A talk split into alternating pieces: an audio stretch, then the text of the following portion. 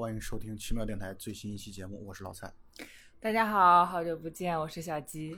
小吉，我跟小吉好久没见了。呃，我已经被雪藏了，是不是？这是秘密武器，这属于。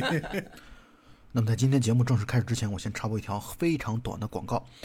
播客公社的老袁和刘鑫都是非常好的朋友，在奇妙电台的发展过程当中，给予了我们非常多的帮助。他们做的播客公社致力于将播客行业整合起来，不是让大家只是凭热情来发展，而也给有需求的品牌商、广告商以投放的空间。并且今年七月份，播客公社做了首届播客节，我当时忙于工作没能参加，但是看到了黑水公园的金花等人发的视频，非常的羡慕。那么今天说点什么呢？就是播客公社九到十一月在秋季开展了悬赏季的活动，所有有志于做播客、做音频节目的朋友们，只要你想说，只要你爱说，就快去关注播客公社的公众号，成为主播吧。播客公社会给你不少的助力，做得好的还有钱赚，大家加油！那么我们今天凑在一块儿啊，好不容易见面了，凑在一块儿录一期挺早的、很老的一部片子啊。对对对，是两千零八年的一部电影啊，十一年前了啊，十一年了。十一年前的这个大卫芬奇的《本杰明·巴顿骑士》。对，其实一开始让老蔡看这部电影的时候，老蔡心里很抗拒，因为我跟他说啊，这部电影有一点那种《阿甘正传》的风格。那老蔡他自己本人他不太喜欢《阿甘正传》。《阿甘正传》，然后什么《天堂电影院》啊，《肖申克的救赎》呃这类的片子，其实我真的都现在欣赏不能。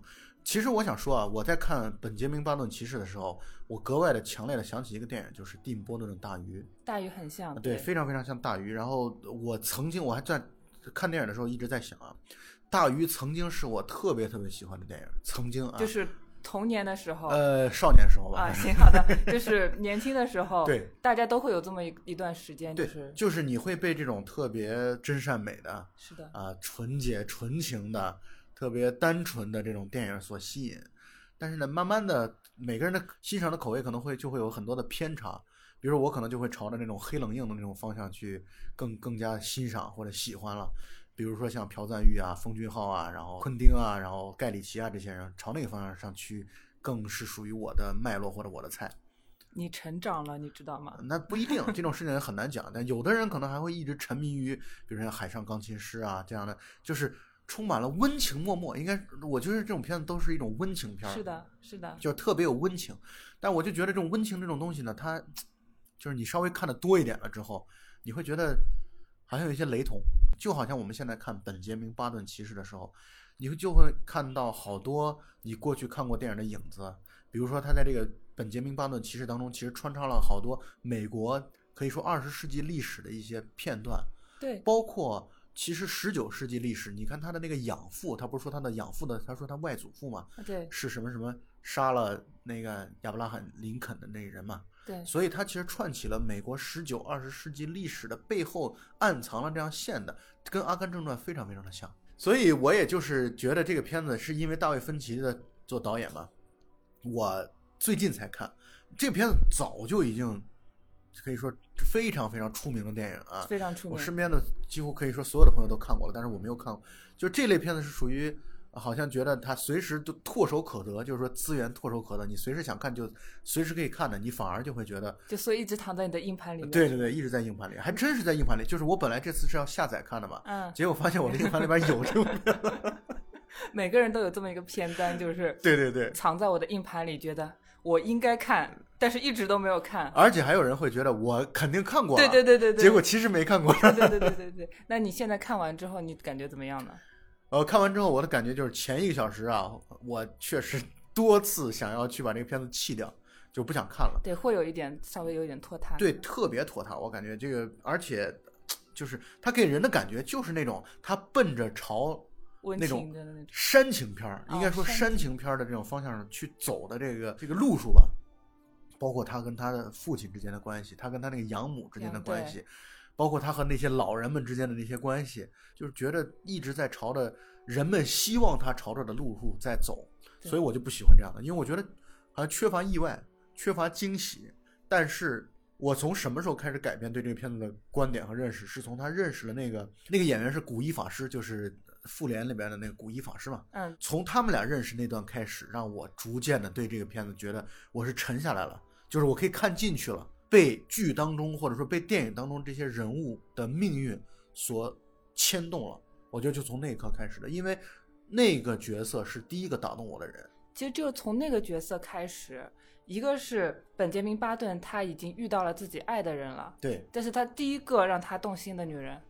其实应该不是第一个，你说 Daisy 吗？对，Daisy 其实是他第一个，就是说他其实对 Daisy，我认为啊是一见钟情的。我认为那是一种同志的感情。说实话，就是那个时候他们都是小孩，就是那种所谓的怦然心动，嗯，所谓的一见钟情那种状态，对，两小无猜那种状态，我认同。但是呢，就是其实他可能真正产生第一次男女之情是和那个英国间谍的老婆，对，啊。从那个角色开始，我们影片就是朝着一种就是就探索人性的那种复杂，没错，开始，没错，不再是那种单纯的温情向，就是讲述人与人之间那种纯洁的友谊这种。而且这个片子，我觉得从那个刻，从那一刻啊，其实也是一种反戏剧传统的。为什么这么说呢？就是我们都会认为他肯定和那个 Daisy 会。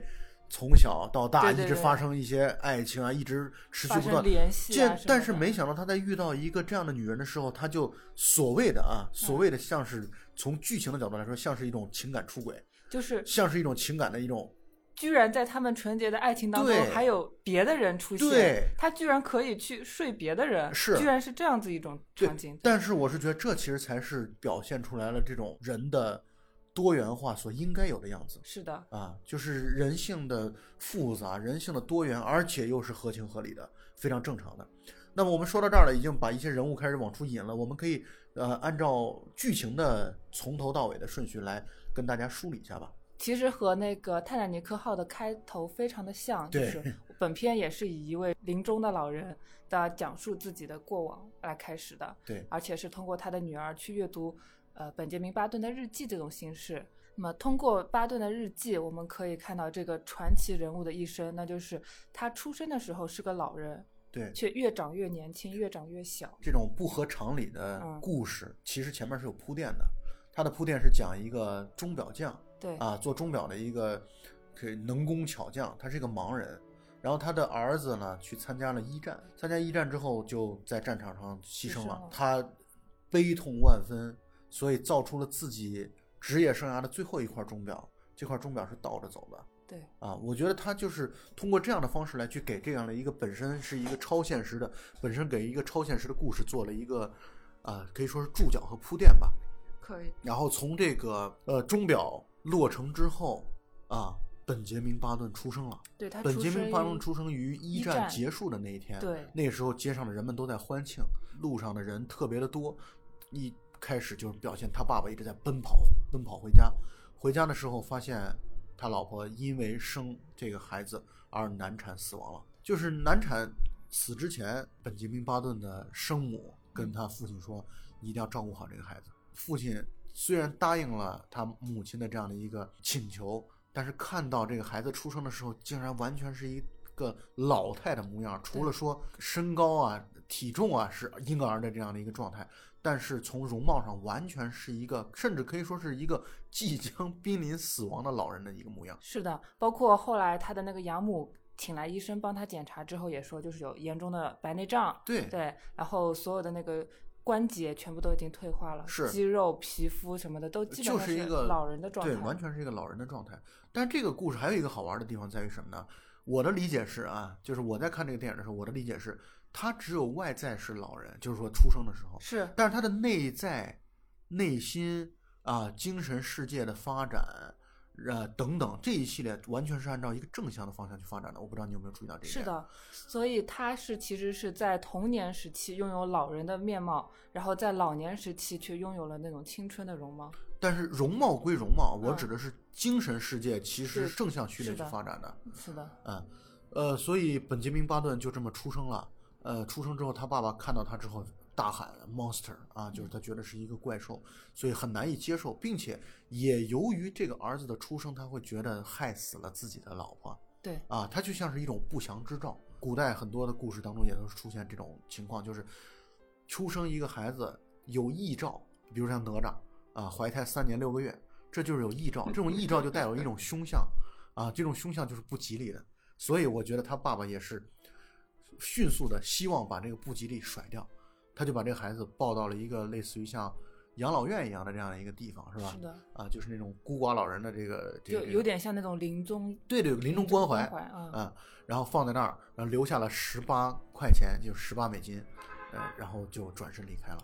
是的，然后也是幸好他遇到了他后来的养母，对，这个养母也是因为一系列的问题，比如说。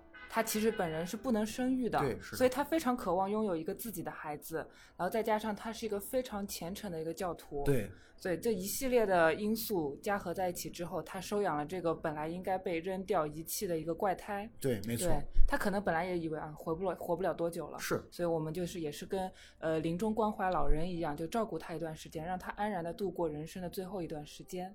但是没有想到，他竟然慢慢的身体状况还居然越来越好，越来越年轻了起来。而且你看啊，这是导演的刻意的一个安排，就是为什么把他放在一个老人关怀的一个这个机构门口，他其实也暗含了对他的这样的一个容貌是老人的这种呼应，我可以这么理解啊。嗯嗯嗯。所以那个他的养母叫 Queenie，是一个黑人，而且这片子我特别注意到，虽然我。的英语不不算好啊，我英语很糟糕，但是我能听出来，明显这个 Queenie 说的那个英语是典型的黑人式的那种英语，说话说的特别的，就是黏糊的那种英语的那种方式。包括后来本杰明巴顿他的英语，我就明显的感觉到布拉德皮特是在，因为他养母养大的，所以他就是他的前妻，他的英语其实是朝着他养母那种音发音方式。尤其是他回到那个老人院的时候，他每次跟他养母说话的时候，他的英语是特别偏向于他的养母的那种英语发音方式，你可以注意看一下。所以布拉德皮特在这个片子当中付出了很多的努力，在英语发音上。哦，啊，那我当时确实没有留意。那这样的话，这个演员确实也是付出了很多呀。对呀，对啊，因为他确实是黑人发音和白人发音，他还是会有一些区别。你一听就能够听得出来，他是带有南方黑人发音的这样的一种方式。所以布拉德皮特就是这个本杰明巴顿，也是在和自己养母说话的时候，就特别偏向于那种口音。哦，我当时印象里比较深刻，就是我觉得一开始太爷老人的那种。腔调去说话的时候，他的声音特别的厚重。我我不知道是不是因为想故故意做成他是一个老人的一种状态，还是怎么样。但这个片子化妆确实做的特别牛逼，哎，牛牛逼牛逼的。你想想，那一年布拉德皮特已经是四十五岁了，差不多。六三年、零八年，四十五岁的，但是他后来表现他自己少年时期的时候，对对对，还是很青春的，这还是很能打的，对不对？所以这个片子当中化妆呃功不可没，我觉得。对对对。然后关键是凯特·布兰切特，她也能够表现出来，她从二十几岁一直到七八十岁，快四十了。对，她从二十几岁一直演到七八十岁这样的一个这个一个状态，我觉得都是。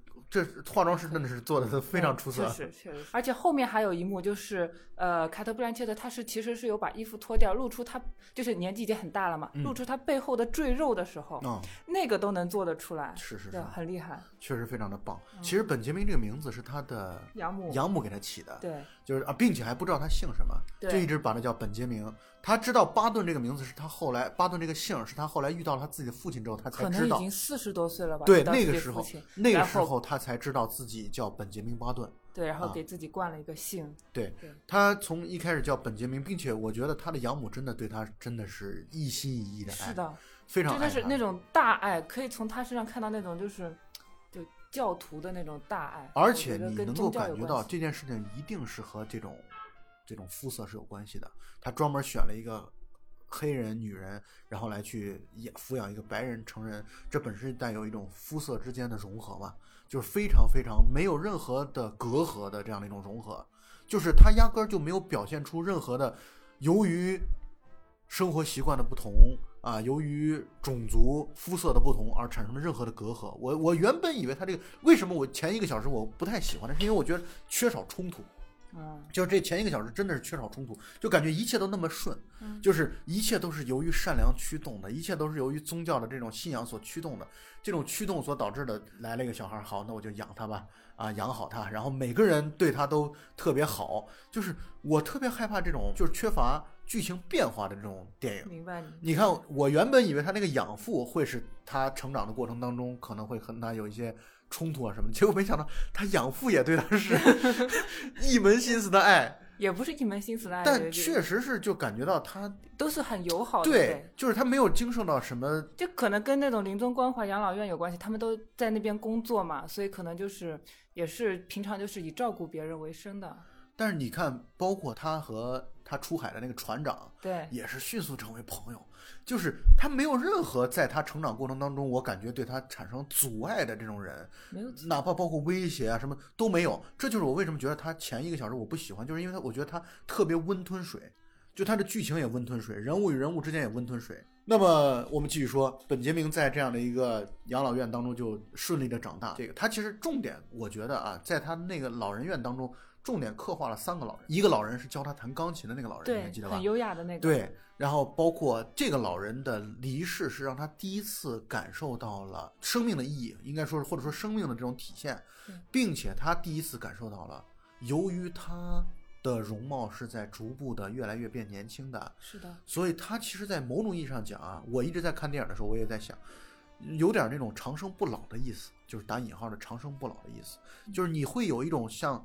他是生命好像是永恒的，但是他所爱的人都会一个一个离他而去，所以他会不断的经历这样的一种感受。这也是这个老人他教他的一课嘛，就是说你所有的挚爱都会慢慢的离开你，没错。然后你爱的每一个人都会比你要早死，是。但是这也是为什么你会明白他是你的挚爱的一个原因，是对吧？所以这个片子就是有点鸡汤啊，因为那段时间看的时候，前半段的时候我还是不太喜欢，但是。这些老人的存在在不断的教会他各项人生的一些道理，而且这部影片当中，其实每一个小人物的设计其实都不是很单一呆板的，对，对，每一个人都有一点，就是有一段不一样的东西，不一样的东西，嗯，没错没错，包括哪怕像他那个呃养父，其实出现的镜头也不是很多，不多，但是他刻意交代了，他也是一个熟读莎士比亚的人，是啊，啊，他就能够立刻。变一个脸就能够表演一下莎士比亚的这种舞台剧，顺利的能够把这个台词朗诵出来。对我很喜欢这种，就是把小人物每一个小人物都就花那么就是两三秒钟的时间，没错没错，去给他塑造一个比较特别的一个个性。是，啊，这其实也是体现大卫芬奇这样的一种。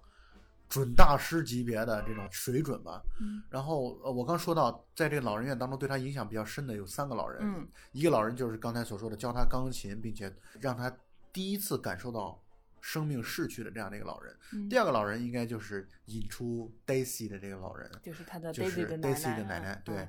啊，Daisy 是他一生的挚爱。对。呃，他从见到 Daisy 的一开始，因为他是一个老人的模样嘛。嗯。然后。Daisy 是一个大概七岁的一个小姑娘，是的。然后他从那一刻，他就说眼睛特别的蓝，他看 Daisy 的眼睛觉得特别的蓝，他觉得那双眼睛极其的美丽纯净，所以他从那一刻，他其实就，但那个时候你很难说用爱这个字啊，更多的就是小孩子那种玩，就是找到了合适的玩伴的那种感觉。呃，但是还有一点啊，就是因为他的这样的一个从出生的时候。就是一种老人的身体的素质和状况，所以他其实从小的时候他是没法他的养母也一直在管着他，不让他出那个，很少让他出那个房间的。是的，所以呢，他其实缺乏同龄人的这种玩伴，他其实很缺的。是的。但是 Daisy 还有一个很有意思的地方就在于，Daisy 一点都不觉得他是一个老人。你不觉得 Daisy 很早熟吗？很早熟，这是第一点。但同时第二点是，Daisy 可以从他身上发现孩童的一面。就是你不需要告诉 Daisy，他其实是一个逆生长的人。Daisy 自己可以发现，他其实容貌虽然是老人，但他其实骨子里是个孩子。所以 Daisy 一直在叫他出去玩啊，各种各样的啊。所以他们俩的这种友谊从那一刻就就铺下了种子。对，但是其实我觉得对于本杰明来说，其实是一个很残忍的事情。就是从哪一面开始啊？就是当他们在桌子底下，就是一个早熟的少女和一个。呃，逆生长的老人之间交换秘密的时候啊，然后被那个应该是 Daisy 的奶奶吧发现了，然后赶出来，然后跟他说你应该感到羞耻。我觉得这种对于一个孩子的一个恋童癖的一个指责，对于那个本杰明的幼小心灵来说，其实是一个很大的创伤。但是这个片子为什么说它温吞水呢？就是在于这种创伤压根儿就没有表现，就换句话来说，他压根儿就没有深究下去。是的，就是他对于他心理上造成的这种影响。就是换句话来说，我很同意你刚才说那个说法。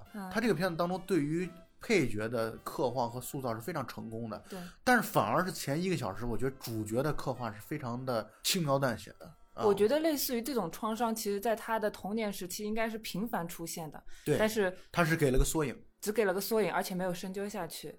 对我觉得确实对于他的前半段经历来说稍微简单了一些，但是可能就是为了表现他在那个呃养老院里面长大的一个成长轨迹吧。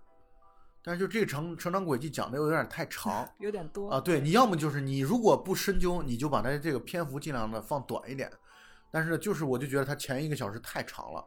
然后我们继续说啊，刚才说到这两个老人了，第三个老人就是被闪电击中七次的男人，总是会说到我，你知道吗？我被闪电击中过七次。嗯。然后每次他都会讲一段不同的被闪电击中的一个场景，并且还用通过那种黑白默片的方式把那个场景。放出来，这个这个人他也设置的非常有趣，他几乎贯穿了整个影影片的全程。是，就是你不用关心他到底是多大年龄，嗯啊，他为什么一直没死，他为什么一直活着？我觉得昨天去看的时候，我又数了，嗯，确实只有六次。呃，那么第七次到底是怎么样的呢？我们一会儿会在呃后续的节目当中跟大家来去探讨一种可能性啊。但是这个老人，我觉得他就像是一种，又是一个超现实的设置。第一呢，他对于他的年龄到底是多少，他什么时候死，他为什么还不死？这件事其实大家不用关心，就是我觉得这件事并不重要。但是更重要的，它其实的承载的目的和意义，除了是让这个影片变得更加有趣味、有意思之外啊，还有一点就是，我觉得它其实相当于导演在给这个片定下一个调子。什么调子？定的调子就是，他不是里边也说了一段台词了吗？嗯，说到就是说我生活可能过得很糟糕啊，各方面都这糟糕那糟糕，然后我眼睛也瞎了。嗯啊，然后我的这个右半边动不了，还是怎么着？反正大概就是身体状况非常糟糕嘛。但是他说，上天通过不断的 雷击我，但是让我没有死，让我意识到，哦，其实生命是完全可以继续下去的。你无论到什么时候，就好像说上帝给我们堵住了门，但是我们可能还开了一扇窗。就他其实带有一种积极向上的那种价值观念在里边。啊，这在他的那段台词当中，我觉得说的非常的明显。呃，所以这三个老人可以说是本杰明·巴顿。在成长的过程当中，对他产生了比较大影响的几个人，慢慢的，随着他的身体状况从一个老年人慢慢朝一个中老年人的方向来去迈进啊，他就可以终于可以说做一些体力活了，对，啊，然后包括他可以去做一些远足的旅行了，然后他的这个时候，他的心智其实已经慢慢是一个少年的心智了，可能十几岁，包括那时候。他也第一次开始接触女人，对。啊，包括他去认识了一个朋友，就是他认识了那个跑船的那船长，这船长是切尔西号的船长，他是一个搞货物运输的一个船的跑船的一个船长，他呢像是给本杰明打开了一个新的世界的一个样子啊，是的，他是第一个雇佣本杰明的人，是第一个跟本杰明喝酒的人吧。是的，是他吧？是的，对，第一个带着本杰明去逛妓院的人，是的，所以给他 把新的世界展开了。对，这个地方有一个特别好玩的细节啊，他第一次去逛妓院，然后破处子之身的时候，他们那些妓女都说我不愿意服务这么 这么老的人。但是我刚才不是说了这么一点吗？他的身体的机能是身体的这种是倒退的。对，我觉得这是一个 bug。但是他的性能力在那一刻是是一个青春期，对青春期的，对我觉得这是一个 bug。但我觉得他可能也是，就是他所理解为性能力是属于精神层面的东西，这这样子的吗？对，就他在这个片子当中所理解的，他是属于这部分属于精神层面的东西，所以他会随着这件事情，他会不逐步发展的。哦，那个船长啊，也是刚才小吉所说的。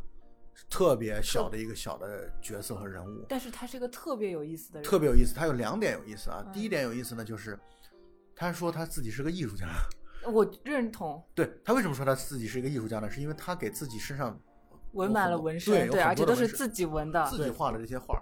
而且他为什么要在身上就是纹这些？纹身，他其实是为了反抗自己的父亲，告诉他我是个艺术家，我不要一辈子做那个船长。是对，但是他的一生还是在船上面度过，并且最后死在了船上。对。呃，但是呢，他的这种反叛精神本身，我觉得是他特别有价值的地方。是第二个有意思的地方就在于经常喝醉嘛。对，包括在那个本杰明带着 Daisy 想要去出海的时候，说你能出海吗？然后船长说你知道今天星期几吗？然后本杰明说星期天。然后说你知道星期天意味着什么？意味着我前天晚上喝醉了。然后本杰明说你哪天不喝醉？他就在有一次在酒吧喝醉的时候，他确实是一个和那种粗鄙的船长劳动人民有点还是有点区别的啊。他在酒吧喝醉的时候，他一直在讲一个关于蜂鸟的故事。对，他讲蜂鸟一分钟要要扇动翅膀一千两百次，而且蜂鸟要不停的扇动翅膀。我那个时候觉得他特别浪漫，你知道吗？他是挺浪漫的。他确实，而且这个片子当中，其实很多人都很浪漫。你包括他的爸爸，他父亲不是说他父亲最喜欢的是到早上日出之前的那个湖那儿嘛？对对。然后他能感受到世界上只有他一个人嘛。这个片子就体现出来，每个人都是挺浪漫的。这个电影当中，包括你看那个游泳的那个女人，她说我要自己游游过英吉利海峡嘛。所以他这些小的点都体现导演的本身个人的这种浪漫气质啊。然后说回到这个船长，他说到蜂鸟的那个地方的时候。那时候我就觉得很懵逼，就是他莫名其妙的他在说一个，就是就感觉有点像装逼性质的这种，然后来去讲一个一个蜂鸟的这样的一个知识和概念，跟旁边的这些喝酒的这些醉鬼，其实感觉是格格不入，完全不搭的。而且是他是通过翻译去跟人家讲的。对，就是那些人是听不懂英语的，就有语言隔阂的情况下，还要跟他们就是表表达这个蜂鸟是多么神奇的一种动物，是吗？但是我们会发现，这个蜂鸟在后面一共出现了两次，对，而且这两次呢，一次相当于是代表了船长本身他死亡之前，是的啊，给蜂鸟了一个特写。另外一段是到最后的时候，蜂鸟又再度出现了，Daisy 快死，对，Daisy 快死死的时候，所以在我看来啊，代表了一种顽强的生命力。这种生命力在它翅膀不忽闪的时候，这个人就走了啊。我我大概是这么样的一个理解。我倒是没有想那么深，我倒是觉得就是它通常出现在人死亡的时候，对，可能就代表人的一种精神气。嗯呃，所以他就认识了船长之后，他就开始离开了那个相当于保姆之家，离开了 Queenie，就是他养母那边，有点像那个西方人们成年了之后就要离开家一样。对，对他。可以说是没有读书，对吧？那么他就是成年了之后就离开家，要通过自己的勤劳的双手去养活自己，这样子。没错。然后就开始了他的那个水手生涯。对，并且水手生涯之后，我觉得这个片子在我看来渐入佳境。对。啊，就因为他在水手生涯当中，他开始认识形形色色的人，他认识第一个让人印象最深刻的，或者让人印象很深刻的人，就是那个就是古一法师那个演员。是。然后他他演了一个。呃，间谍的老婆，我觉得给我的感觉啊，他们那样的一种夫妻关系更像是一种政治联姻啊，政治婚姻，就是他本身没有感情，也可能也彼此之间甚至都没有夫妻之实，就像是一种假结婚，有这样的一个身份才能够使得这个男方在当地能够做一些间谍的这种活动吧，啊，所以那个她老公对这个女人就压根不管，就是本杰明和这个女人在旅馆，相当于住同一个旅馆。他们每天晚上、每天半夜的时候都会在一起促膝长谈，什么都聊啊。你讲你的新鲜事儿，我讲我的事儿。这里边印象特别深刻的就是那个女人，她曾经在十九岁的时候，嗯，她想要去游泳，对，横渡英吉利海峡，但是失败了，啊，距离只有两英里的时候，对，就失败。就有人说希望她再去尝试一下，但她但她说实在不行了，哦，失败了。但是她，我觉得这就是。她的内心深处，这个女人内心深处其实一直还有这样的一种对于这个目标或者所谓的梦想的这样的一个坚持。是的。而且对于本杰明，不是离开家了之后，他还不断的往家里面去寄明信片，包括给 Daisy 不断的在写明信片嘛。对。到了全世界各地的时候，他都在写明信片。其实这是一个很浪漫，这又是一个很浪漫的事情，就是我去任何一个地方，我都会为你寄一张明信片。但同时，就是他们俩那段的关系，确实就像小吉刚才说的。友谊的成分远大于爱情的成分，对，所以呢，他才能够大方的跟 Daisy 承认自己爱上了，就是他坠入爱河了。我觉得你用承认不太好，我觉得对，就是对分享，没错没错。而且我感觉是 Daisy 在这段时时间也是真心的为他感到高兴。是的，就是他们俩是那段时间真的是男女之情是很薄弱的，是的，呃，完全是一种年少时的。年少固执的这种友谊，对两人的关系很好啊，所以呢，不断的有书信的往来。同时呢，本杰明这段时间相当于和那个有夫之妇啊，产生了一段可以说是忘年恋。那段时间可以说是忘年恋，尽管他看上去年龄要比那个女人年龄要大很多，但其实他的真实年龄是要比那个女人小很多。他可能大概二十岁出头左右啊，二十岁左右差不多。然后。有一段就是我印象很深刻，就是当那个女人跟他说啊，有有夫之妇通常不在半夜的时候出来找人聊天，然后本杰明巴顿他是以一种老人的口吻讲出了一句就是少年人该说的话，他说啊，我不知道有夫之妇通常做什么。对，我觉得就就非常有意思，因为他心里确实就是这么想的。对，但是他用一个就是老年人的一个容貌说出这句话来，你就会感觉哇，老司机，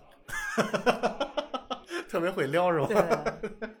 但确实他是真诚的啊，他非常真诚。对，我觉得这个戏让我还感觉很好一段啊，就在于他和这个女人结束的也特别的干净利落，多次在一起甜蜜的夜晚之后。突然，由于历史环境发生改变，因为那段时间说了呃一件事儿，就是日本偷袭珍珠港，对，然后所以战事上其实发生了变化。第二次世界大战发生了一些变化之后，我觉得这对夫妻就消失了。是的啊，消失之前，那个女人给他的呃门下塞了一封信，这封信上就只有一句话，就是我很高兴认识你。所以这句话其实也特别的真诚，对，而且他不能说再多了，对。因为那个女人在和他交往的过程当中，曾经给他做好做过规定，规定是第一白天不能见面，第二，呃，就是到日出之前一定要分开，第三，永远不要说我爱你，啊，他们约法三章了。我觉得他们在这段感情对那个女人像是一种婚外情的这样一个状态当中，他们俩其实拿捏的还是挺好的。只不过对于本杰明来说，他更像是一种被引导，因为他毕竟是年轻嘛。他更像是一种被成熟的女人所引导，然后来去进入到女人的世界当中。对啊，真真正正，他可以说是真真正正第一次认识到女人这种生物是什么样。去理解就是男女之情是什么样子。包括她献出了自己的人生的初吻，这才是真正他的第一段属于他的男女之情。是的，在经过几年的这样跑船生涯之后啊，然后本杰明又回到了自己啊生他养他的地方啊，就是新奥尔良。他又回到了 Queenie 的那个啊，相当于老人院啊，并且重遇了 Daisy。是啊，重遇了自己年少时的这个可以说是一直魂牵梦萦的女性啊。而且那段时间开始，我觉得她是真真正正开始。我觉得那个古一法师，就是我们所说的那个年长的女人啊，对她来说像是一种打开、启蒙她男女的这样的一个导师。就是从那一刻开始，他开始慢慢的认识到，他对 Daisy 的感情已经不再单纯的只是少年时的友谊了。是的啊，已经充满了这种成熟的男人女人之间的这样的一种真挚的情感。但是 Daisy 那个时候，他其实已经在纽约那边参加了舞团，应该是纽约吧？对对，参加了舞团，然后舞团里面不是年轻男男女女会混迹在一起，是。然后 Daisy 可能会参与了很多那种社交活动啊什么的。对，所以 Daisy 更成熟嘛，就是在男女方面之呃这个问题上，其实更成熟。你可以认为他更成熟，但是我觉得他可能是遇到了很多事，自以为很成熟。但是不管怎么样，在他们俩的关系当中，肯定还是处在一个相对来说较为引导的一个地位。所以他们俩在约会之后，然后在月光之下，Daisy 给他跳了一段特别撩人、特别美好的那个场景，特别美。真的，那个真的是就是电影艺术会觉得让人觉得永远挥之不去的，或者说它其实难以取代的，就在这里。对，包括那个小亭子，小亭子顶部会有那个水的波纹在那边，就是映上来的那种水的波纹。对，就那个场景就感觉特别美，特别浪漫。呃，Daisy 是希望他们俩。就是发生性关系，对，但是呢，呃，被本杰明拒绝了，可以说婉拒了。那本杰明的婉拒，我就完全可以理解。就是他，第一呢，是他没有准备好；第二呢，就是我觉得他可能在那个时刻，他还没有想要以一种性肉体关系来去确定他和 Daisy 之间的这样的一个关系。他希望，他其实是希望能够跟 Daisy 长相厮守的。是的。所以，包括他和。Daisy 好像说过这样的话吧，说你要不要回回来啊？回到新奥尔良来？是的。但是 Daisy 说不可能的，就是这个地方，这就好像我们呃日常的爱情故事当中，就远走他乡、远走高飞的这样的一个人，他可能在一线城市看到了很多的风光之后，他很难再回到自己的本土，回到自己的家乡了。是的。啊，因为生活状态就模式什么的都已经不习惯了。就是两个人关系。无论进展到什么程度了，性关系仍然是一道分水岭。嗯，那么在这道线之前，我们之间的关系可能是更加的呃纯粹一些，我们可能更多的是一些精神上面的交流。对。但这道线之后，你发生了性关系之后，我们就是一个坦诚相见的一个状态了。我能不能再跟你分享这样的一个观点啊？就是我认为那段时间啊，就是他回到，就是本杰明回到家乡，遇到也回到家乡的 Daisy 的时候。我的理解是这样的，Daisy 对他来说就是全部。呃，对于 Daisy 来说，他生命当中还有他的事业、他的舞团，还有他的纽约的大都市的生活，还有他身边的那些男男女女们。所以对于他来说，本杰明是他很美好的一部分。他不是把它当做全部来去处理和对待的。所以，呃，我说的难听一点啊，他和本杰明发生性关系和。与其他男人做爱可能也没有什么本质上的不同，对他来说，但是对于本杰明来说可不一样。对，就是和他上床，那可就是意味着那是一件神圣的、一件不可不可亵渎的一件事情。所以本杰明需要很长时间来去准备这件事情，他是有仪式感的。对，而且其实 Daisy 后来其实也提到了，就是说那个时候自己还太年轻，根本就不懂爱情。是啊，感觉。那段从情欲的铺垫的角度来说，其实已经足够到位了。对，你看月光，然后音乐、舞蹈，对，美丽的场景，然后等等等等。而且 Daisy 也说，我已经足够大了，大到可以做很多事情。对，这就已经不是暗示了，这是一个 明示了。对，其实本杰明的那种婉拒，在 Daisy 看来，其实是一种冒犯。因为你想想啊，就是一个女人跟你提出来上床，然后你拒绝了她，这其实是一种特别强大的冒犯。可能会觉得啊，是难道难道我不够美吗？我不够吸引你吗？是是为什么让你看不上呢？对，但其实我完全，我们都是看了这个电影，是完全能够理解本杰明的这个意图或者意思，因为我们刚才已经说了，那一刻 Daisy 对他来说就是世界的全部。啊，所以他当然会对这个问题极其的慎重，极其的敏感。后来呢，就 Daisy 等于就又回到纽约，继续过自己的生活。然后本杰明这段时间，我觉得很好玩的在于，没有给他找工作，没有给他安排工作，没有安排工作的原因是因为他遇到了他爸。他其实很早就遇到了他爸，或者说他的亲生父亲啊。其实很早就一直在关注着他，他的父亲很早就认识他了，就是从他第一次去妓院的时候，他父亲就认出他来了。可能是比如说类似于跟自己父亲长得很像啊之类的。对对对对，有有可能，或者说他其实认出来那个所谓 freak 怪胎是自己的儿子，然后也可能我跟他理解是他父亲其实一直在关注着他，不是认出他的，而是一直在有意无意的在暗中，其实相当于。他的内心也是愧疚的嘛，当然，就是把自己的儿子等于在完全没有抚养的情况下就把他扔给别人了，他的内心也是心存内疚啊，所以在他后来返回老家之后，他的父亲又再一次出现了，而且本杰明这个人啊，就是容貌虽然老，但是他从小开始，他就是一个内心特别的单纯的一个人，谁愿意跟他做朋友，他都可以跟别人做朋友做得很好，嗯，然后他的父亲在第一次他们见面的时候，好像就说过这个话。就说是以后我能不能经常来找你，然后我们来来经常聊聊天什么的。然后他说当然可以啊。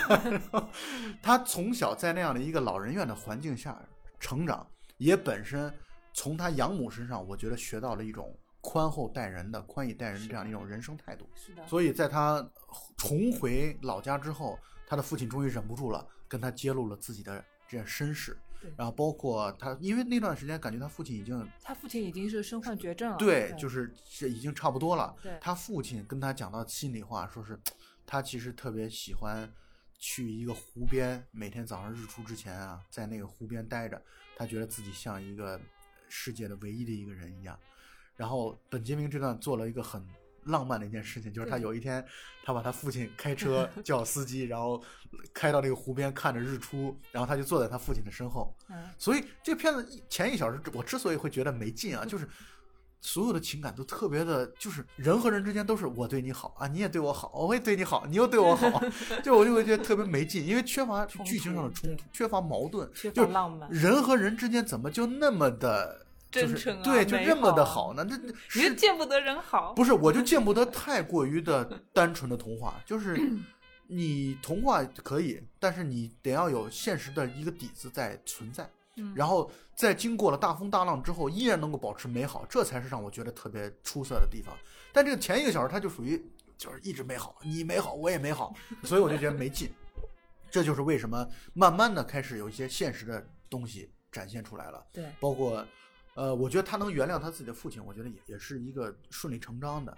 他本身是一个教徒嘛，他可以说是受他养母的影响。他养母最喜欢跟他说的话就是每天晚上不要忘了做祷告。对，所以他的这个性格去接受他的父亲，我觉得是很正常的。更何况他父亲说：“我把这个纽扣厂留给你，我把这个别墅留给你。”所以我在想，他为什么回到那个家之后他不用工作？因为他其实标准就是一个富二代。啊，当然我说的不准确，他其实是一个富四代，因为他从他祖 父那一代开始发迹的，应该说。所以呢，他其实过得还是挺优渥的，对，呃，也不用去船上做水手。是，有一天他就心血来潮的买了一束捧花，飞到纽约去。这个风格很像一个标准的富二代。对对对，是。然后他就去看看望自己的爱人，然后呢，到了那个世界之后，我觉得特别用很简短的这呃画面语言或者镜头语言。交代出来，其实他和对方的生活是格格不入的，和对方在当地的生活是格格不入的。是的，对方 Daisy 在当地有自己的朋友，有自己的圈子，有自己的所谓的恋人，有自己的生活，有自己的事业，包括事业其实蒸蒸日上的那段时间，在 Daisy 后来年老的时候，他女儿给自己读日记的时候，找到了一个信封，里边装了各种照片，照片都是他女儿曾经都从来没见过的照片，是他母亲。去世界各地去演出的啊一些照片，是的，那其实是 Daisy 的事业的巅峰期，可以这么说，他正是得意至满的时候，所以呢，他那个时候眼里边其实本杰明放在一个很小的角落里，他就是一部分吧，对，他代表了自己青梅竹马的过去，是的，代表了自己家乡的家乡的这个意味，嗯。啊！但是他绝对不是自己全部的世界，因为他们眼中有纽约，有大都市，有整个世界。他作为第一个和俄罗斯芭蕾舞团去共同演出合作的美国女演员，她的视野其实就是已经视野是很很宽的，对啊，然后这个眼界是很开阔的。所以本杰明那个时候更像是我们说的难听点，更像是自己老家的一个土包子。你可以这么理解吧。所以呢，他其实对本杰明那段时间，我觉得是有很特殊的感情，但是没有那么强烈的，至少不像本杰明对他一样的那种强烈的感情。我是这么理解的。所以当本杰明来找他的时候，他就其实他的第一反应是：哎，你怎么不先来跟我说？我没有把我的那个计划安排好，给安插好，把你放进去。对，嗯。但同时，他也还是依然会觉得啊，那大家都是。同龄人嘛，嗯，所以呢，那我去什么 party，你也就跟着来就行了。嗯，但是本杰明发现跟他的 party 完全格格不入，因为他们这种 party 更像是一种，就是男女之间很随意，或者说很随便，甚至有点随便啊。呃，这种我我指的并不是说乱上床这种东西啊，就是，但是至少在男女之间，包括亲昵的，你摸一下我，我搂一下你，你亲一下我啊，我 kiss 一下你，这种东西感觉就对他们来说是一种司空见惯、家常便饭的一件事情。从乡下来的这个本杰明是难以适应这件事情的，所以他的脸色很难看。是的啊，呃，完全能够理解。他满心欢喜的，原本以为他其实那段时间，我觉得他也他也说了一个细节，就是。我早早已经订好了一个餐厅了，嗯啊，就是我以防万一，就是万一其实他在心里已经他自己在心里做好了万全的准备，是但是没有想到对方没有给自己预留时间。我能不能这么说？嗯，他其实做好了在纽约跟 Daisy 发生性关系，或者说进一步的两人建立起进一步男女恋情的这样的一个准备，也有可能。对对，我觉得他其实已经已经想好了，因为你还记得他在他们俩那个在月光之下的那段的时候，Daisy 说：“要不我们去开房。”我觉得他其实，在纽约的那段期，我觉得他已经做好准备了，而且随着他年龄的增大，他容貌又变得越来越年轻，他对自己更自信了，对，而且同时呢，他的心智更成熟了。我觉得他其实原本想要去纽约的那一刻呢，他是想要跟 Daisy 之间确立某种长期的男女关系的，啊，我觉得他已经做好这样的准备了，但是现实给了他无情的打击，就看到 Daisy 其实把他只是放在一个很小的一个位置上。所以那段时间男女关系感情是不平衡的，关系是不平衡的。Daisy 更像是一种高高在上的，而他是一种卑微的，他是一种把对方当做全世界的这样的一个态度。所以他就后来就默默的啊，默默的就是对。然后 Daisy 其实心里其实也有点不满。对对，但是但是完全可以理解，就是啊，我的那个计划已经安排好了，我的朋友我也不能够冷落了他们，对不对？按照惯例，我们结束演出之后，我们舞团都是要在一起聚会的。没错。啊，你来了，我邀请你跟我们一起玩，这就是我尽了地主之谊了。是啊，啊啊，包括包括，我也觉得你，我理解是，你既然喜欢我，你也应该会觉得我喜欢的东西也是你理所当然也是你喜欢的。对。啊，但是呢，后来发现。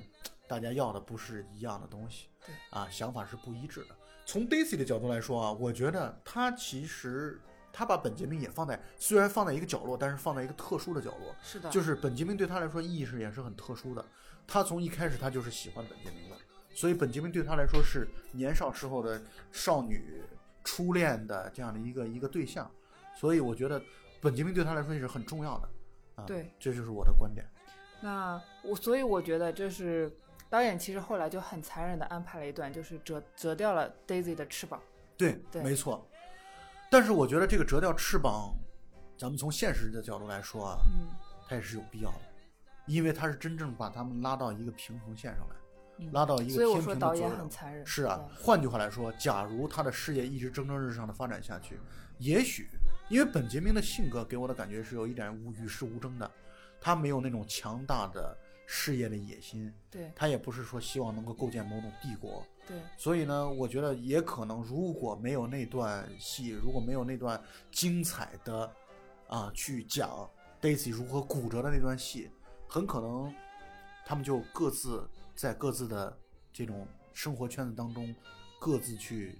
对，渐行渐远。对，渐行渐远，真的是渐行渐远。然后就大家都各自在心底保留了一小块地方，给就给对方保留了一小块地方，然后这故事就这样结束了。对，很有可能。所以这段体现了大卫芬奇极强的功力，他去像在讲一个蝴蝶效应一样来去讲一件事情，就去讲 Daisy 的腿是怎么骨折的。对，那个场景特别的牛逼啊！就说白了，说牛逼。对我真的觉得那个那个戏拍的太好了，就用大概。两三分钟的时间，节奏把握的特别特别好，而且像舞蹈的流动一样，嗯，拍戏也拍的像舞蹈的流动一样，对，就是讲出来，呃，由于呃有一个男人起床起晚了，坐了第二辆出租车，什么什么，导致了 Daisy 后来被出租车给撞了，啊，然后那个出租车，然后司机走了神，然后把他给撞，撞了骨折，腿部五处粉碎性的骨折，对，恢复走路啊，恢复得当的话是可以的，但是呢，跳舞是别想了。而且对于他们这样的一种可以说是参与到国际重大演出的这种舞蹈演员来说，基本上你休半年一年，基本上机会就肯定是被别人夺走了。是因为竞争是非常残酷，压力是非常大的。是的。所以呢，那段戏他在医院，他是在法国巴黎，然后受伤住院了。住院了之后，本杰明第一时间就赶到了巴黎。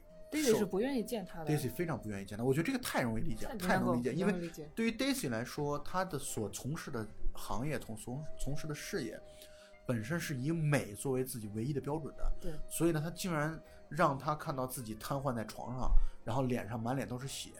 啊，这样的一种惨的、惨不忍睹的、狼狈的一个面貌，他其实非常不希望本杰明，尤其不希望本杰明看到。而且本杰明那个时候是越来越年轻，对啊，越来越年轻，越来越帅了啊！就布拉德皮特在那段真的是越来越帅了，所以他拒绝跟布拉德皮特做交流，并且把布拉德皮特赶走啊，把本杰明巴顿赶走，我觉得是太合理、太正常不过的一件事情。就他所骄傲的一切，其实在那一刻已经化为灰烬了。没错。Daisy 在后来啊，有这么一个说法，说就是他有一段的时间，他年龄随着年龄逐渐增长的时候，他有一次去游泳的时候，他看到一个年轻的身体的时候，他哭了，你还记得吧？记得。他当时哭，不是哭说对方怎么身姿那么矫健什么的，他害怕自己变老。是的。所以对他来说，他特别担心自己变老，所以他本来。看着本杰明·巴顿在逐步的从老往年轻的变化，对他心里一定会造成这种影响和震动。同时呢，他本身就是一个追逐美的人，他竟然现在在这样的一个情况下狼狈不堪，他会觉得难以接受。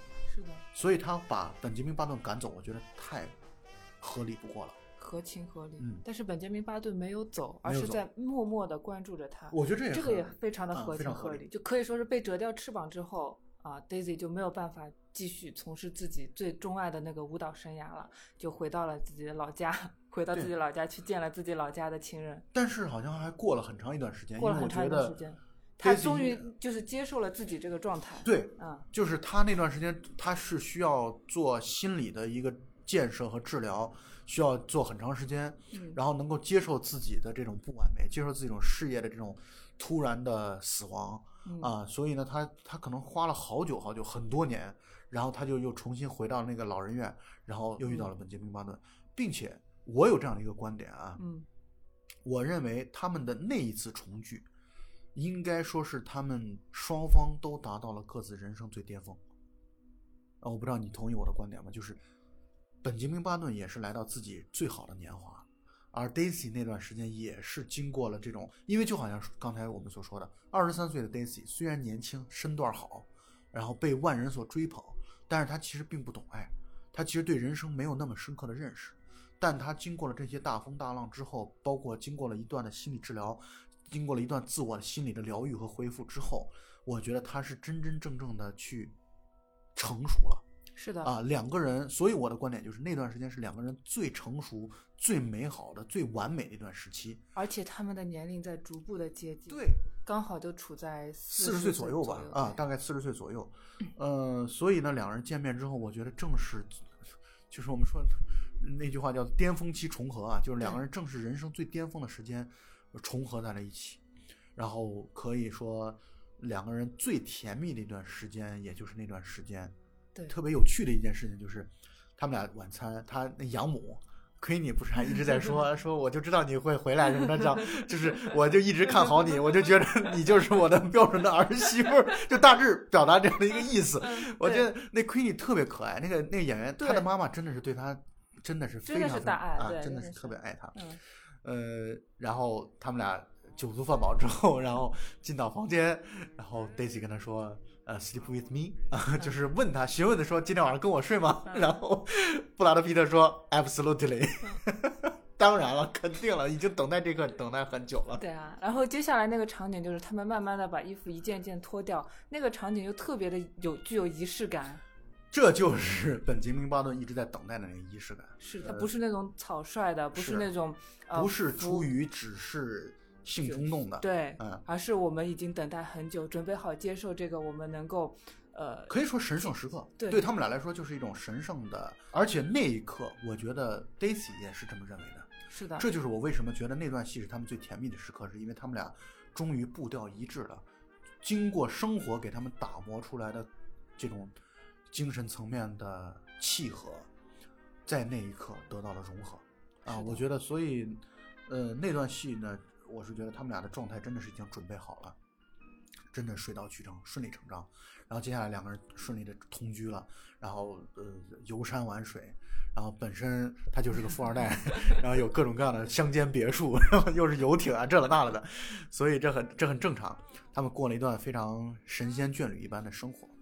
然后下一个转折点，我认为是出现在 Daisy 说她自己怀孕怀孕了啊。是的，就任何一段关系当中，一方怀孕，呃，女方怀孕，其实都会是一个转折点，巨大的转折点。就是这种转折点，也可能是朝更好的方向去转啊。当然，也有可能对于他们现在这种情况来说，其实是一种在本杰明巴顿看来，我很能理解他的困惑，是一个不祥之兆啊。呃，这个不祥之兆这个词可能说的不太准确，但是对他来说，他是一个困扰，他绝对是一个困扰，他困扰的。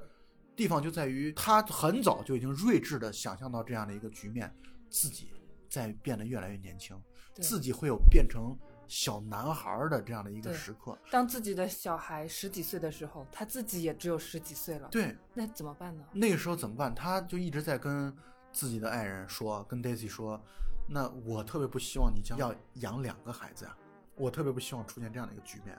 ”Daisy 那段时间，因为她有一种即将做母亲的一种憧憬。所以他还是一种，而且那种母爱在泛滥，在爆发，所以呢，他会觉得，那我养你们两个又怎么样呢？也没关系啊，可以的呀，完全可以做到啊。但是本杰明巴顿早早就已经预感到，这对他来说，对他们来说是一段悲剧。我不知道是不是因为男性天然会有这种，呃，承担家庭责任的那种冲动，或者说是自我意识，就是说我应该是要承担家里。比如说自己妻子和孩子的一个生活的一个责任的，但是他觉得自己，比如说我现在承担不了啊，他觉得，对我现在现在还能承担，现在正是我的壮年时期。那么接下来呢，我们接下来的时候就是说，呃，随着时间的过去，那么女方承担的压力会越来越大，这不是我愿意见到的事情，而且我对此无能为力。对啊，没错，他会觉得自己特别无能为力，所以我觉得那段时间他做了一个决定，我虽然不是很认同他的做法啊，但是我也觉得能理解，能理解，他就直接走了，嗯啊，他一走了之了。我一直觉得他其实是不是还有另外一种可能性，就他可以再再继续再多待几年，多多多待一段时间。就他但是他是为了让自己女儿记住自己之前吗？但对他的观点就在于，他不希望让女儿记住一个人之后，然后再去失去他。对，他干脆让他还没有产生对自己的回忆、对自己的记忆，就直接就消失掉算了。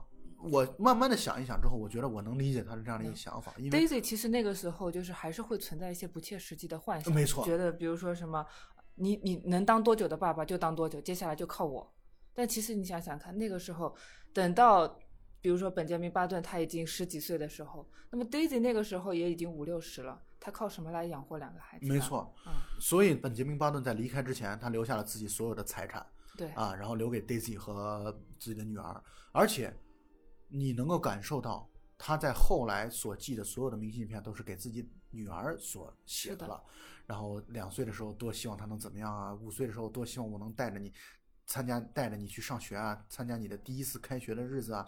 他对女儿真的是充满了这种这种爱的，对，以至于他忍受不了，在女儿十几岁的时候，嗯终于还是回来了。对那段时间，她的容貌差不多，我觉得像十七八啊岁的一个十七八岁的一个少年的一个模样。对，然后见到了自己的女儿，在正序的这个剧情当中，女儿读到这段日记的时候，回想起来，哦，原来曾经那个男人就是自己的父亲。是的，因为对他来说，他肯定完全不可能意识到这一点。而且 Daisy 那段时间又嫁人了，嫁了一个呃中年男人对啊，一个官夫对，啊。这个中年男人，我觉得其实对他也很好也很好，啊，然后呃可能也知道他的很多的这种过去。这个片子啊，我觉得一开始我我反对它或者不喜欢它，就是因为它纯粹从头到尾都是美好，一直美好下去，人和人之间的关系都特别的简单。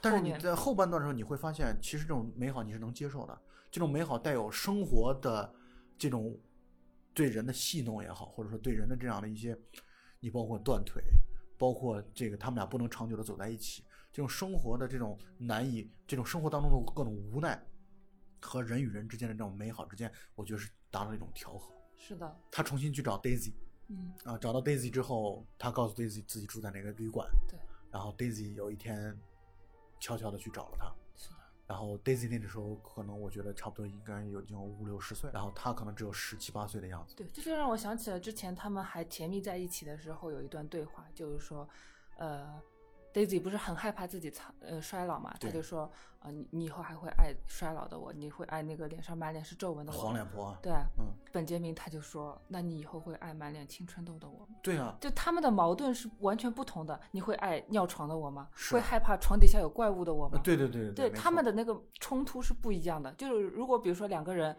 呃都害怕衰老，那可以理解，对不对？嗯那么当你这个旱的旱死，涝的涝死，对就对对对对，两双方都不好，都是死，但是我们处在一个世界的两端没错。啊，这个这个矛盾是很难以调和的。我们其实都能够理解啊能，Daisy 的那种担忧，Daisy 那种担忧说你都这么年轻，我却一直在变老。对，其实你设身处地到这个 Daisy 的这个角度来说的话，你完全能理解他，因为你到那种情况下，你跟你的爱人，你会羞于见他的，你会觉得他那么青春，他那么有活力，自己却越来越老，自己却越来越糟糕，看着状况越来越差，你很难很羞涩于见他。但是我们却很难去想象，那我作为一个越来越年越来越轻年轻，或者说幼稚，就是用一些贬义词放在自己身上。我从另外一个层层面上来去配不上你，这种情况下，那我那我怎么办呢？对，过于年轻的人也会有这种担忧，就是觉得你你已经是个成熟的人了，是啊对，但是我越来越幼稚，我跟不上你，错失感，对，错位感，其实就是同时会在。呃两个人身两个上人身上没错没错这是一个可以说在这方面他们达成了一个平等的而且嗯，也就是这个片子最核心的出色的地方就在这儿，就是他这种两人的错位感。你慢慢的，你刚才我们在刚才不是也说了吗？他们在四十多岁的时候，两人四十多岁的时候都达到了巅峰期。但是你过了巅峰期呢，两个人朝向两个不同的方向去滑。对一个人是朝着老老的方向，一个人朝着幼稚年幼的方向去滑，两人各有各的担忧，两人各有各的困苦困惑。所以当 Daisy 去那个房间里去跟那个呃本杰明见面的时候，他们应该也发生了性关系。然后等到他们结束的时候，Daisy 在那边穿衣服，然后本杰明躺在那个床上的时候，你就看这种年龄的那种落差，是，其实还是蛮震撼的。就是床上的那个布拉德皮特，四十多岁的年，当当时他的演员四十多岁的年纪，演了一个二十岁的那个少年，我感觉就十几岁，真的是化妆化出十几岁的效果，嗯，就那种青春洋溢，而那边。啊，腰上是有赘肉的，是啊，这种对比就让人很唏嘘，真的是很唏嘘啊！而且你能够感受到那个时间，Daisy 她因为已经是一个老妇人了嘛，是的，她会不自信。你看她穿衣服什么的，她就会背过去，是的啊，他不像年轻的时候，我可以尽情的展现自己的肉体的美好。对，但那段时间他其实很羞涩，他会觉得他自己内心他也会去想，我对你来说太老了，对啊，我对你来说实在是太老了。你摸着我身上的每一寸皱纹，但是你可以感受到本杰明·巴顿也是很尴尬的。他尴尬的不是尴尬于自己的爱人变老了，他尴尬于自己。他多希望自己能够跟 Daisy 一起老去。是啊，他其实没有我在，他从来没有任何一刻嫌弃过自己的爱人。是的，包括 Daisy 从旅馆走掉之后，他一直从窗户当中看着 Daisy 上了出租车啊离开了，然后 Daisy 也在频繁的回头。然后我觉得那段。两个人的感情戏真的是让人很动容。之后，这个本杰明·巴顿的日记好像基本上就就结束掉了。对，这里边还忘了说一个细节，还忘了说一个情节，就是我在前面看到啊，这剧当中一直在这个电影当中一直在讲这个人离开，那个人离开，包括他的生身父亲不是离开的时候，身上放了纽扣嘛，他们是纽扣大王嘛，放了很多纽扣，然后去火葬场，然后包括他的那些挚友们的离开，他的船长的离开。然后包括，呃，那个老人的离开什么的，都花了很大的笔墨来去放在这个地方。我一直就在想，那他那个母亲 Queenie 离开的时候，他会怎么处理？结果他处理的轻描淡写，他处理的真的是举重若轻，他完全没有用一个煽情的方式来去处理他的母亲的离开，他就直接就是有一天他回到那个老人院之后，发现只有了一个老人在，他问他的养母呢去哪儿了，然后老人说 Queenie 已经死了。就是特别轻易的、轻松的就把这个场景交代过去了。我觉得这是导演拿捏处理特别好的地方。是的，没有把这种死亡的场景不断的重复、不断的给你重复呀，一个高潮接一个高潮，他没有这么来去处理。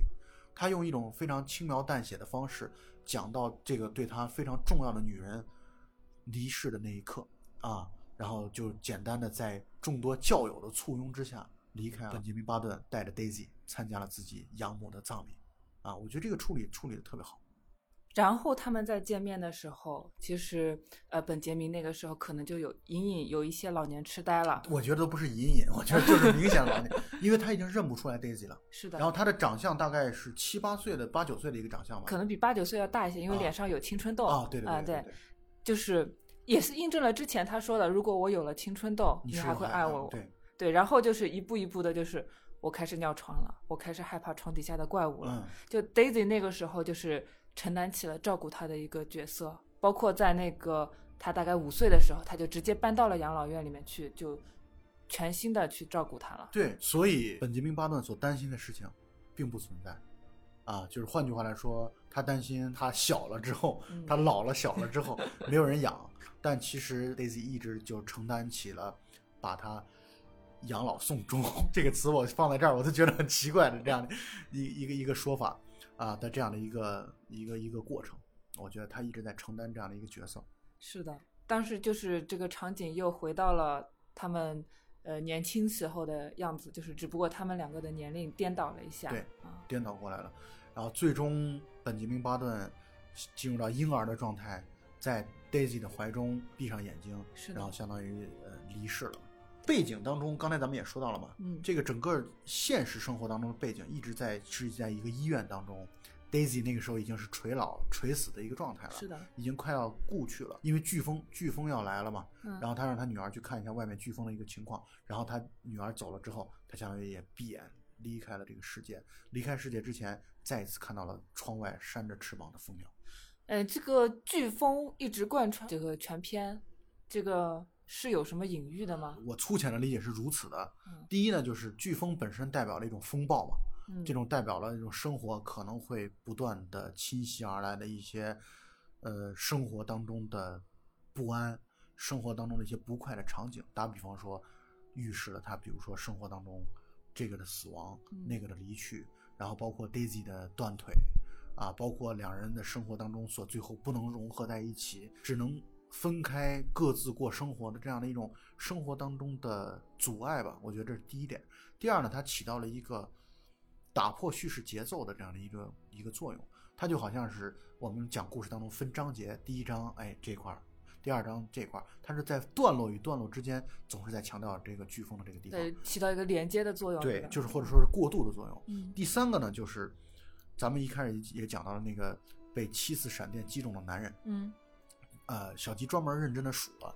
他一共展现了他六次被闪电击中的场景。是的，我也看了一些资料，有一些网友大胆的在去猜测啊，说，那么第七次呢，就是在飓风来临的这一次。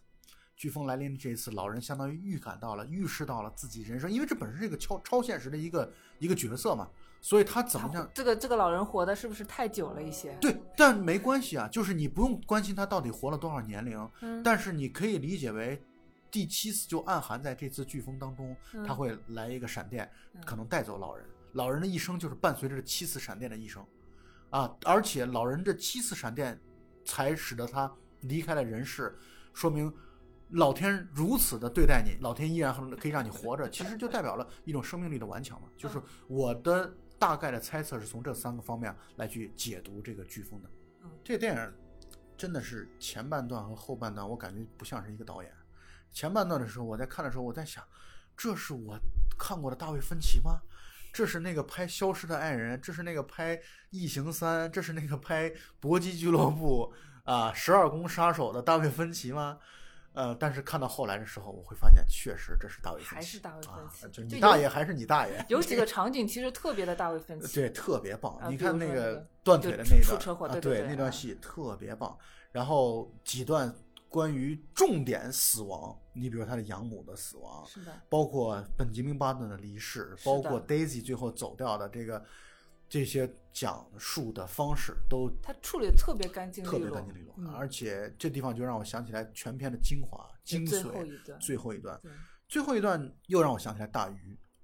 大鱼的结尾的时候，是那男那个男主角在跳入水中之前，和他生命当中出现的朋友们。家人们一一握手作别，挥手作别，那段戏其实还是稍微有点煽情的。但是，呃，大卫芬奇在处理这个本杰明巴顿骑士的结尾的时候，处理的非常的精彩。他用一个很巧妙，同时又很简单的一个诗句，啊，用一串诗句来去总结了他的本杰明巴顿所人生所经历的这些事情和人，主要是人，有人是艺术家。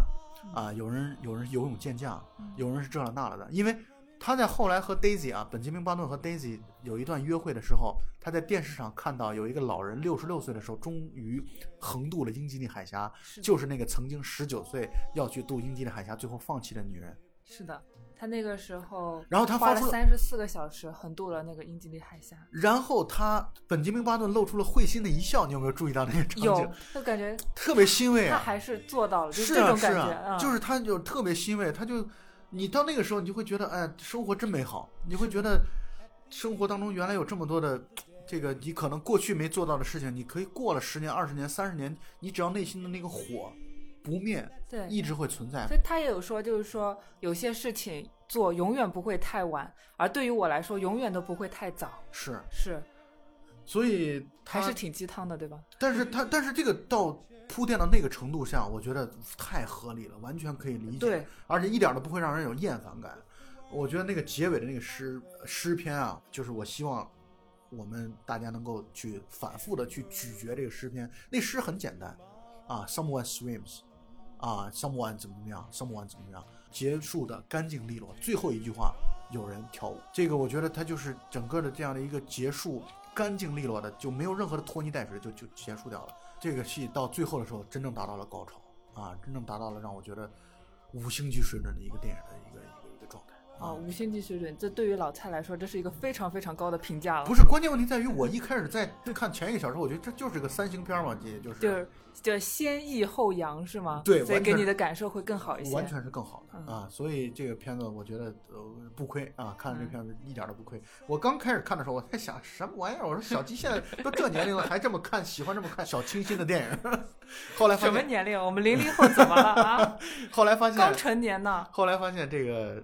这个片子不是一个单纯的小清新片儿啊，它其实充满了对于导演的这样一个人生的一种感悟，感触良多啊。我觉得在短短一个多小时的时间里边，我觉得也很难说清楚我们更多的一些想法。但是我觉得，呃，不管怎么说，我希望大家都去看一下这个电影，而且要沉下心来，耐得住前一个小时的这种无聊。没有那么夸张，没有老蔡说的那么夸张，真的。嗯，反正嗯。这个电影真的很好看啊，到后半段时候真的非常非常好看。呃，多余的话就不多说了啊。本期节目到此结束，大家再见。大家再见。